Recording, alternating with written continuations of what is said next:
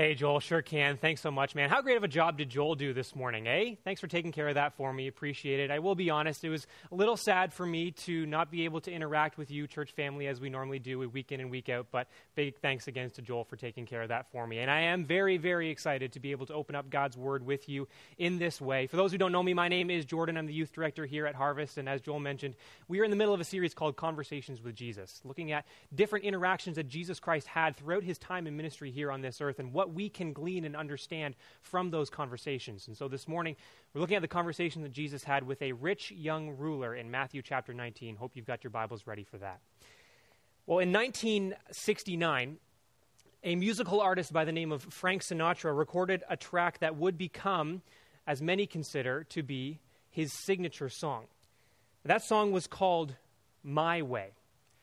It's a bold declaration made by a man near the end of his career as he looks back on his life and all that he's accomplished, and he declares at the end of it, he did it all his way. Listen to these lyrics. For what is a man? What has he got?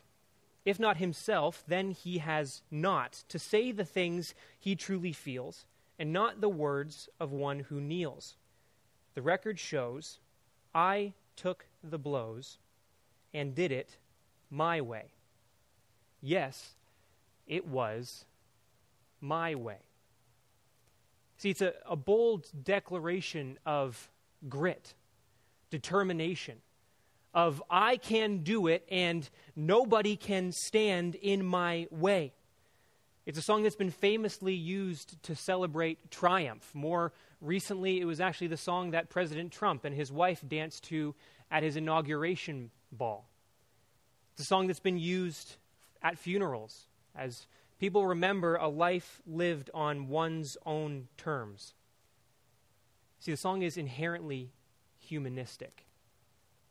It is a worship song at the altar of pride and the human spirit. And it has become the anthem for all who would declare, I've got what it takes.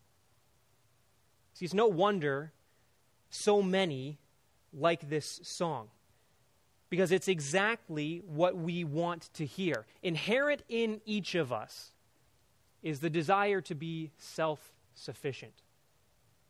It's the belief that I have what it takes and all I could ever need is found in me. It's why, as soon as there's some semblance of understanding, the toddler will pass off on mommy and daddy's helpful hand to say, No, me do it. It's why the teenager rebels against the authority that they perceive to be overbearing or oppressive. It's why people protest. Because we want things on our terms, and anything that threatens that is opposed. The reality is, though, our lives are fragile. And life as we know it can be upended in a matter of moments or in the matter of days by something so small you can't even view it with the naked eye. Still, we long for control. Still, we long to hold on to the reins of our lives and be the one that determines our course in this life and in the next. It's that desire for control that brought the rich young man in Matthew 19 to Jesus. In his eyes, he had control over every aspect of this life, but he felt like he didn't have control over what happened when he left this earth. That desire for control was what motivated him to ask, What good deed must I do to have eternal life? Jesus' response turned the way that he viewed the world on its head. It forced him to realize that there is nothing in him. There is nothing in us that can resolve the greatest need of each of our lives, which is to have a restored relationship with the only one who is self sufficient God Himself. So, this morning, we're going to tackle this idea of self sufficiency head on. May the Lord move and work in all of our hearts as we spend time in His Word together. Matthew chapter 19, starting in verse 16. Follow along with me as I read God's words to us this morning.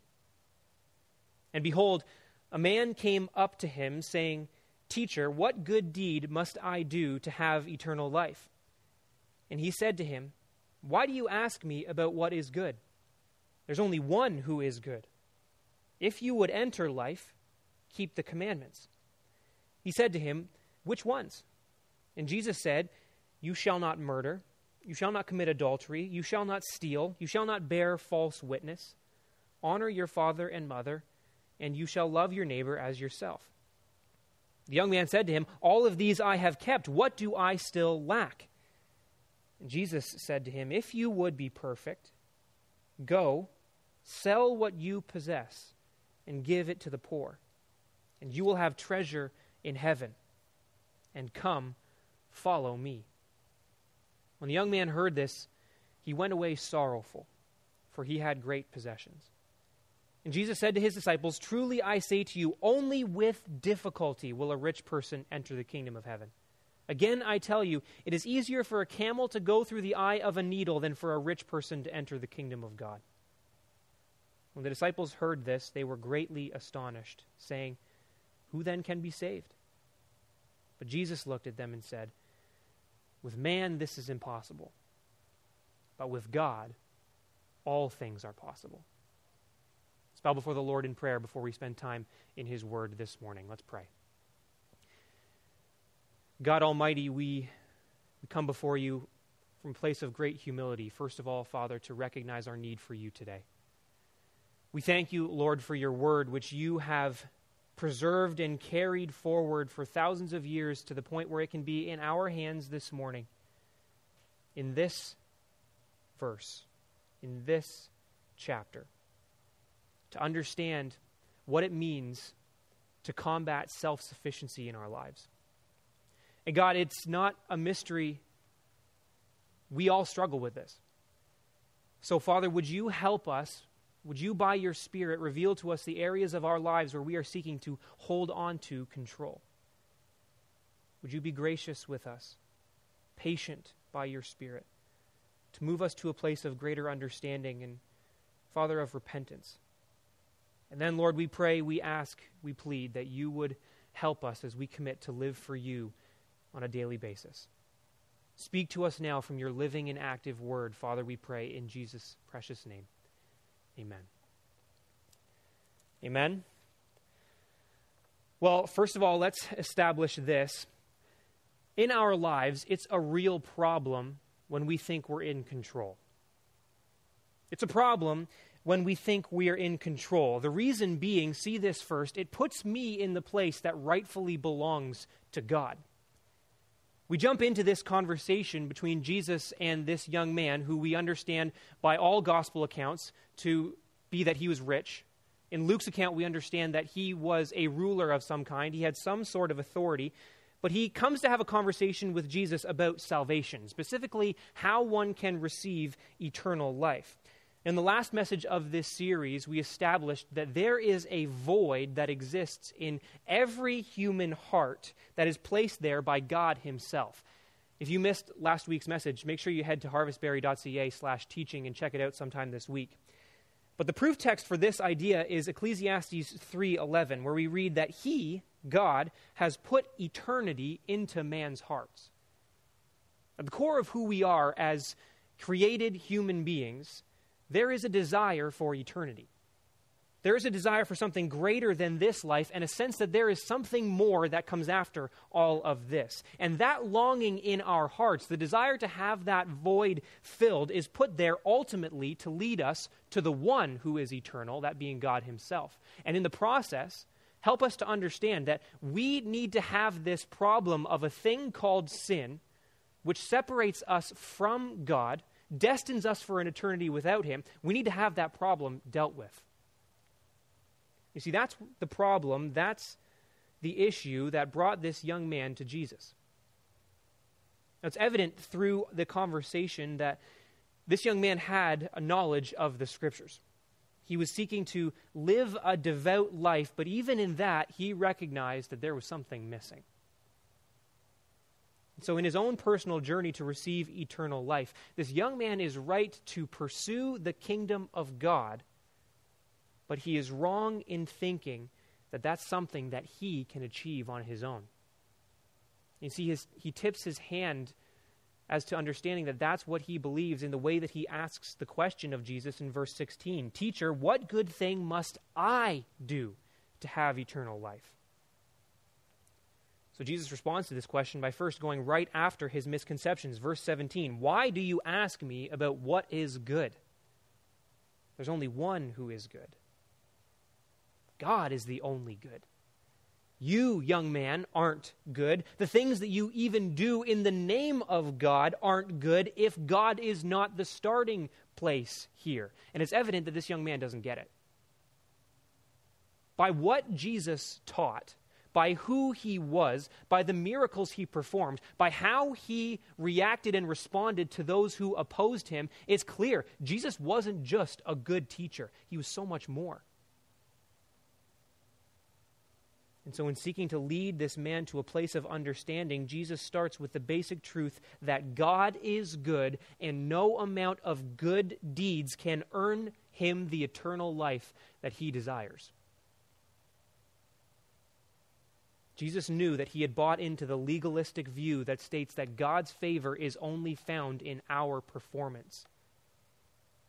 The law that God had given to his people, which we understand now to be the first five books of the Bible that we have, was meant to lead his people to realize that they are completely inadequate and unable to follow or fulfill all the commands that God has given to them, revealing to them their inability to save or deliver themselves.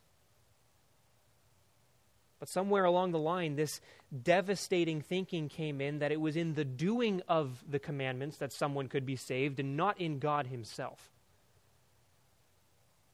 In this young man's mind, he believed, if I could borrow a line from the poem written by William Henley called Invictus, he believed, I am the master of my fate. I am the captain of my soul. He believed that he was the determining factor in his salvation, that he was in control of his eternal destiny. You see, his pursuit of the kingdom of God wasn't out of a love for God, but it was out of love for himself, as his salvation was seen as the next prize that he could attain. Truth is, he sat on the throne of his heart. He had the place of God in his life. So, building on that, Jesus continues to say, If you would enter life, keep the commandments.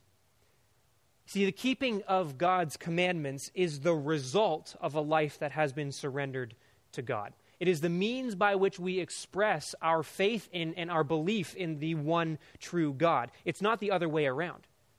Jesus isn't advocating for some works based righteousness here. He's establishing the order of salvation, the order of salvation that we see clearly expressed by the Apostle Paul in Ephesians chapter 2, verses 8 and 9, where he says, For by grace you have been saved through faith, and that is not of your own doing.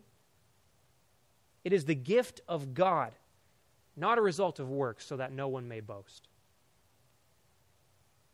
See, believing that being a good person or living with some sense of morality, or serving the less fortunate, or giving to the church or some other charitable organization, or filling a seat in a church service every once in a while, or offering, art, eh, offering up a half hearted prayer to God at meal times, or even just doing the commandments of God, believing that any of these things will somehow earn you a spot in the kingdom of God or favor or blessing in this life, is completely missing the mark.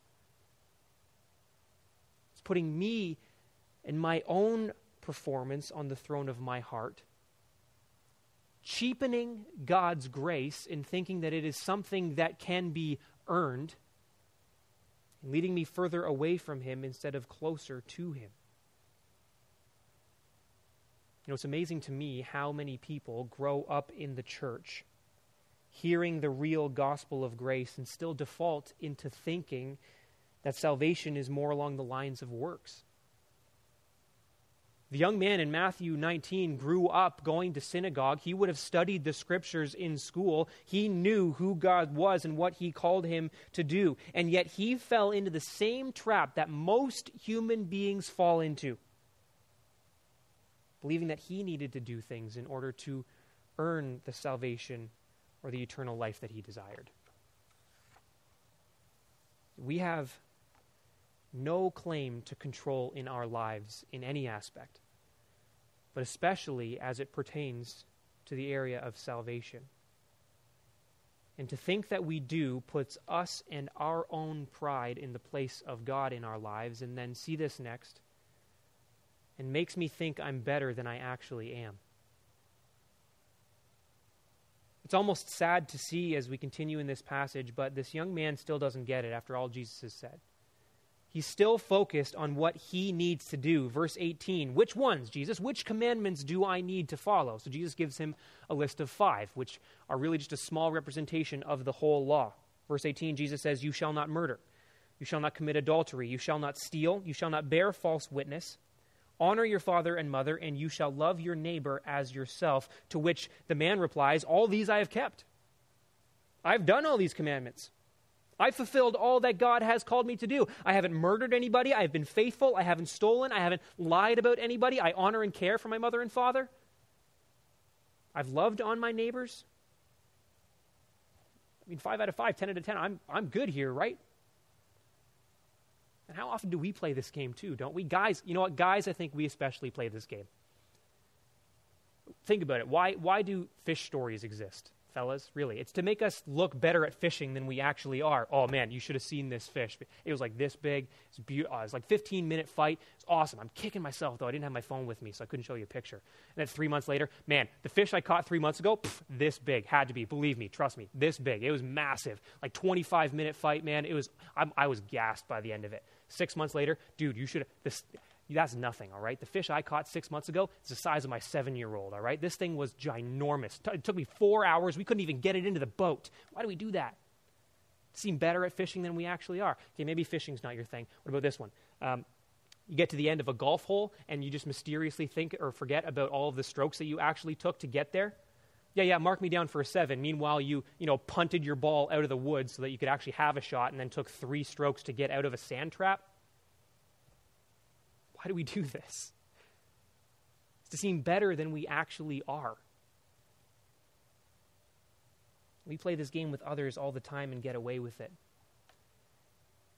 We wear the mask to church. We have the few verses memorized so that we could spout them off at will. We stand and sing, maybe even raise our hands in worship when in reality we did that thing or we said those words or we thought those thoughts on the way into church. Or we hide the credit card statement and take care of it away from our spouse so that we don't see how much money we're spending in that area or how much we're really in debt. Or we wait till everybody has gone to bed to watch that movie or to hop online. We play this game a lot because we want to seek to control the perception of others. And then we play this game with ourselves too, don't we? Oh, this sin issue isn't a problem. I can stop it whenever I want. I don't need accountability. I'm in control of it. It's fine. Why do I need God if everything in my life is fine right now? Listen, there's no deceiving God. He knows our hearts. He sees the areas of our lives that others don't. He knows the status of our hearts before Him, and He knows the truth, and eventually that truth will come out. For the young man, that was manifest in the fact that he felt like he wasn't truly fulfilled, that there was something missing inside of him. What do I still lack? He asks Jesus. It may have been that he kept the whole law outwardly, that he did all the things that God commanded him to do, and he was viewed by others as a devout follower of God and his commandments. But inside, he wouldn't give up control. He wouldn't completely abandon himself to following Jesus because in his mind he was better off than he thought he was. The outward appearance lined up with what God called him to, but his heart was far from where it needed to be. So Jesus gives him a really practical outline for how to deal with this in verse 21. He says, If you would be perfect, okay, if you want to be complete, totally faithful in your obedience, then do these things. Sell what you possess and give it to the poor, and you'll have treasure in heaven.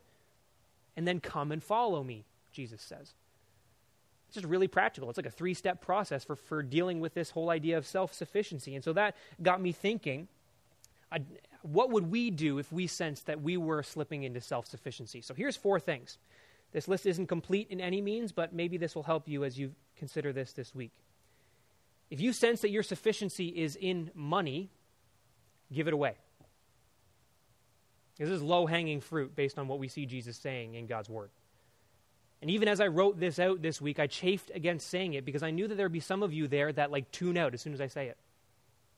Yes, the reality is we're called to be responsible and to steward what God has given us well, but money should not rule over us in any way.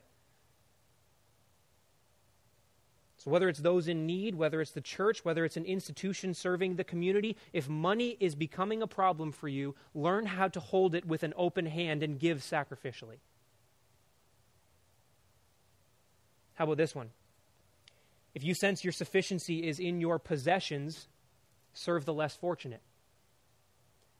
If the things that you own are becoming an idol in your life and you think that based on what you have, you have some sort of claim to your own self sufficiency, go ahead and spend some time caring for those who have less than you. It's amazing what kind of perspective you get when we leave our little bubble. If you sense your sufficiency is in your work, look around honestly, if this is still an issue for you, go ahead and look at the unemployment statistics or the amount of people claiming EI right now. Our jobs, our work, while they're things that we are called to glorify the Lord in, they are evidence. They're not evidence of any good in us because the ability to work, the gifts that we have to fulfill what we're supposed to do every single day, those are gifts from God Himself. The opportunity to be able to work, the health to do so is a gift from God. Don't take that for granted. How about this last one? If you sense your sufficiency is in yourself, ask for help. Certainly, we all need to be praying and asking for the Lord's help as we consider this issue of self sufficiency, this sin in our lives. But there's something inherently humbling when you go to somebody else confessing your need and ask them for help. In doing so, we get to the core of the gospel. We all needed help. We all had a problem that we couldn't fix. And Jesus himself stepped in to help us with that. The opportunity that we give to others to help and the opportunity that we have to help others allows us to be the hands and feet of Jesus and to remember what it is that he did for us. So many other things that we could say that we would put our trust in and what we could do to deal with it. But real, in reality, it comes down to this sufficiency in anything other than Jesus Christ leads us further away from Him and leads us to disappointment and discouragement every time. Because it makes you think that you're better off than you actually are. And then here's the third thing, which causes unnecessary pain and difficulty. See, all along, Jesus knew where this young man's heart was at. And in verse 21, he goes right after the foundation of all that he's built for himself. And then in verse 22, the man responds When the young man heard all of this, he went away, sorrowful, for he had great possessions. Jesus reveals to him what he is lacking. He is holding on too tightly to what he has. Jesus knew that this man's wealth was where he found his purpose, his identity, his meaning. His money was his God. And so, in calling that out, Jesus turns the man from looking at his outward obedience and turns him inward, revealing that in reality, his obedience meant nothing because his heart was far from God. And honestly, this whole thing, this isn't rocket science. Not to discount the fact that Jesus is God, but he didn't need the Holy Spirit to figure this out. To know that this young man is trapped by legalism and a works based understanding of how to be in relationship with God. Respectfully, you don't even need the Holy Spirit to get that to understand that this is a basic problem for all human beings, and every other religion aside from genuine gospel centered Christianity is afflicted by the same thing the idea that I need to earn my place before God.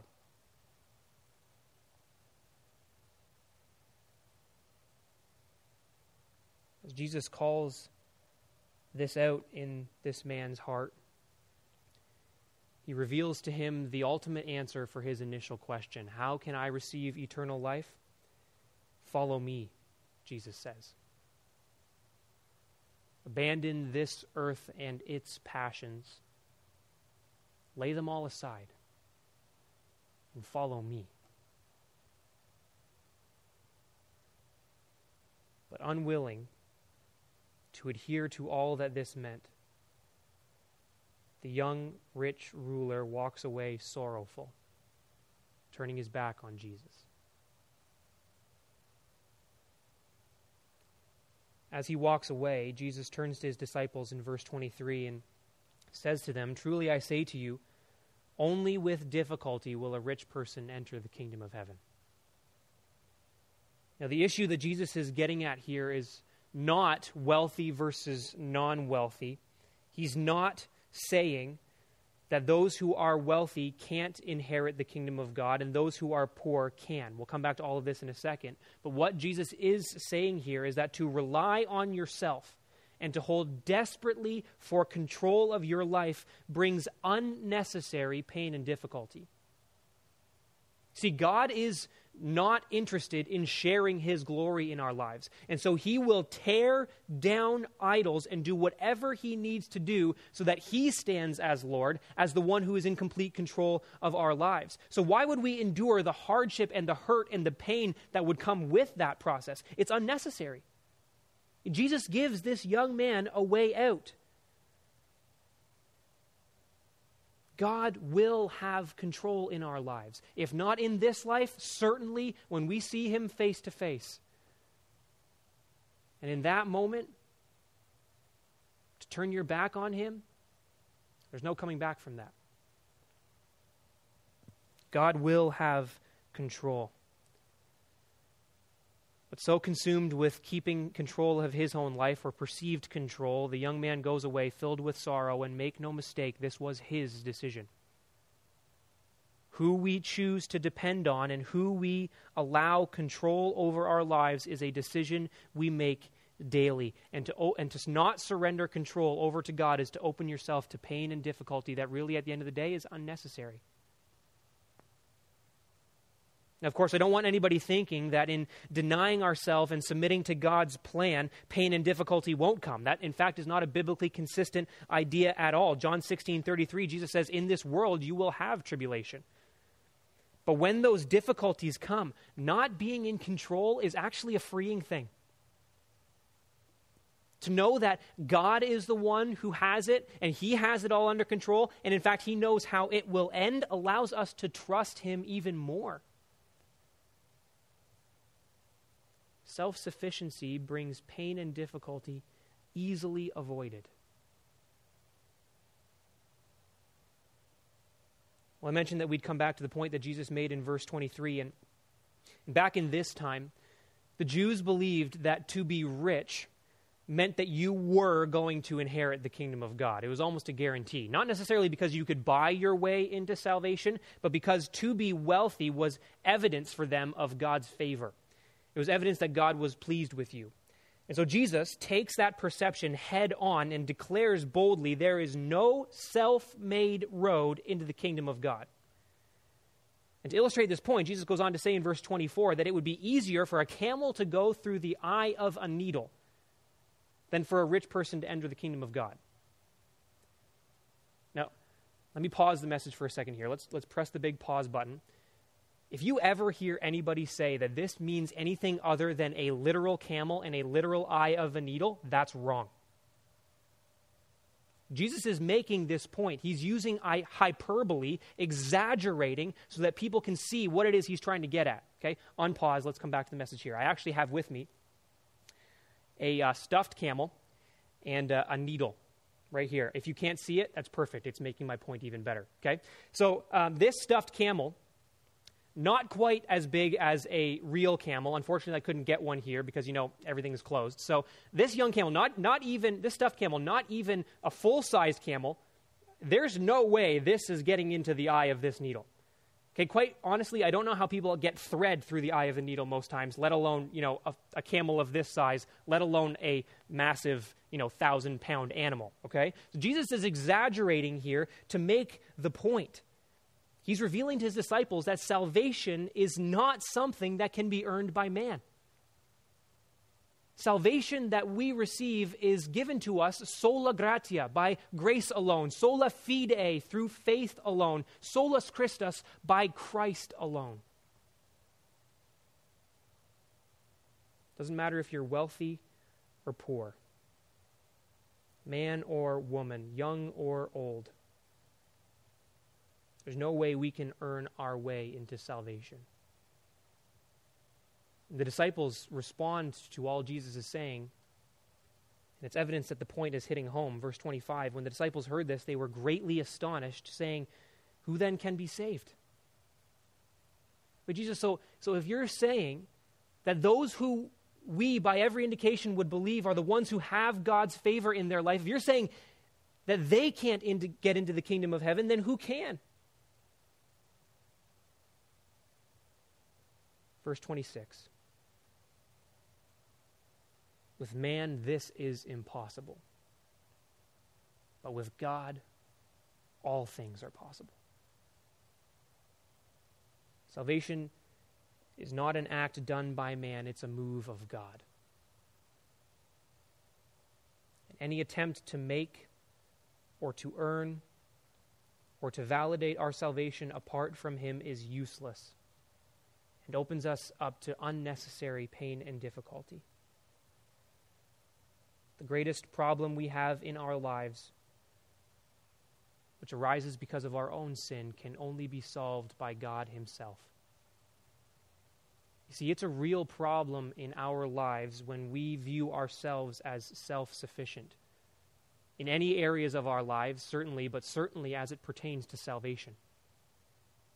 It's a real problem when we believe we're in control. The solution? I choose to depend entirely on the all sufficient one. If our greatest problem can only be solved by relinquishing control and submitting to God, then all of the problems that we face in our day to day lives admittedly, admittedly lesser problems than the problem of our sin, should be dealt with in the same way. See, the issue of self sufficiency comes down to a heart decision. Will you depend entirely on God in every aspect of your life? Because the fact of the matter is, we can do nothing apart from God's grace. Even the most basic aspects of our lives are gifts from Him. Every breath we take, every firing neuron in our brains, every beat of our heart is allowed to us by the one in whom all things hold together. Every day we wake up, every time the sun sets and rises, every joy filled moment, every sorrow filled experience, every pain riddled night God allows. And the temptation that we face is to say that in some way, I did it my way. In some way, I made it happen. That in the moments of our lives when things are going well, to think that in some way that was because of something we've done, when in reality, self sufficiency is a mirage. It's an illusion. It is a lie whispered to our hearts by the evil one himself, because in the moments even when we aren't giving God any thought and things do go well, that's God's grace on us. Even those who don't know and follow God. receive His grace on a daily basis without even knowing it. Matthew 5:45 For he makes the sun to rise on the evil and the good and sends rain on the just and the unjust. Make no mistake, sun and rain are both good things and needed for growth. God's grace allows good things for both the evil and the not evil, the just and the unjust. It's all aspects of his grace. To depend entirely on Him is to recognize that. And to view even the seemingly mundane, the natural aspects of our lives, like breathing, as a gift from God's hand alone. To depend entirely on Him is to understand that we can do nothing of significance or eternal value without His working in our lives without His strength that is available to us and supplied, meaning that He should get the glory in all things. Jesus' illustration in John chapter 15 helps us understand all of this. I am the vine, he says. You are the branches. Whoever abides in me and I in him, he it is that bears much fruit. For apart from me, you can do nothing. That is the beginning of our dependence on God. That is the beginning of the death of self sufficiency. A realization that there is nothing good in you and I. In fact, the only one who walked this earth who had any claim to being good took our sin and that which is bad in us so that we can experience salvation at all so that we can be, in the eyes of God, viewed as good, righteous, because of what Jesus Christ has done for us. I love what Andrea Lee, a, a biblical counselor at a church in Atlanta, wrote in an article on radical.net. When we realize that God is the source of every good that comes to us and that flows from us for his kingdom, his matchless character and generosity will shine. Seeing our God dependence every day brings deeper humility, joy, and gratitude. We can eagerly fight the illusion of self sufficiency because we serve an all sufficient Savior. And the incredible truth for us is that God doesn't save us and then just leave us alone in this. His power, His grace, his mercy, His presence is available to us through the Spirit to move us to a greater dependency on Him. So, my question for you then is where in your life are you not giving up control? What are you clinging desperately to? If that is anything other than complete dependence on God through Jesus Christ, you will never fill the God shaped void in your heart you will never solve the problem of control in your life. So cling to Him. Allow Him to take control. Surrender your pride and tear down the idols in your life that you're worshiping. And instead, find the rest and peace and joy and freedom that you long for in our all sufficient Savior. So, if I could offer one lyric change suggestion to Mr. Sinatra, it would probably go something like this For what is a man? What has he got? If not Christ himself, then he has not to say the things he truly feels, but to say the words of one who kneels. The record shows he took my blows. So I did it his way. Yes, it was his way. Let me pray for us.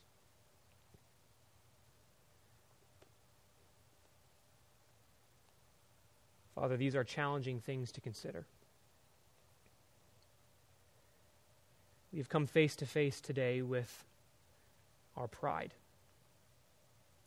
which far too often rears its ugly head in our lives and takes us down a path of self sufficiency, of believing in some way the things that we have in our lives were earned, were deserved. But God, we recognize in this moment, based on what we've seen from your word, we are deserving of nothing good in this life. Certainly, God, we are deserving of nothing good in the next life, and yet you, out of your mercy and grace and love for us, made a way. Made a way that we could experience those good things. You have poured out your grace in our lives in so many different ways, we can't even fathom them all on a daily basis. But Father, we help, we pray that you would help us to have eyes to see those things. To, at the beginning of every day, run to you. To, in the moments of darkness and despair, run to you and surrender control. God, would that be something that we do as our feet hit the floor in the morning? Surrender control of anything and everything that may come our way to you.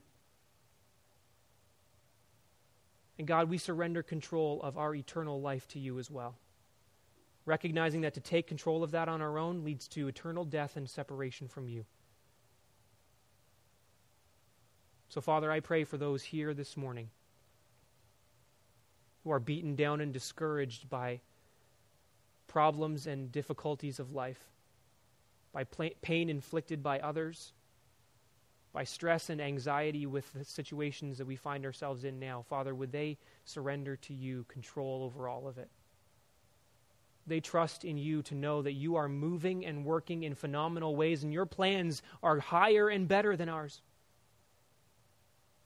God, I pray for those here who are rebellious and who are claiming to know and love you, but in areas of their lives are holding the reins so tightly. Challenge them by your Spirit, I pray rebuke them and move them to a place of greater obedience so that more glory can be brought to your name, Father, we pray. And God, I pray for those who are tuning in, maybe for the first few time, times. Maybe this is their first time. God, who are living with control, perceived control over their entire life. God, would you break down that idea? Would you help them to understand that they are in desperate need of you? We aren't promised tomorrow. The moment that we see you face to face is the moment that the decision is made. So, Father, would they run to you? Would they seek salvation and forgiveness and grace and mercy to the full in your Son, Jesus Christ, and his sacrifice for us? Thank you that he took our blows to make a way so we can live your way. Thank you for this time and for hearing this prayer, Father. In Jesus' name we pray. Amen.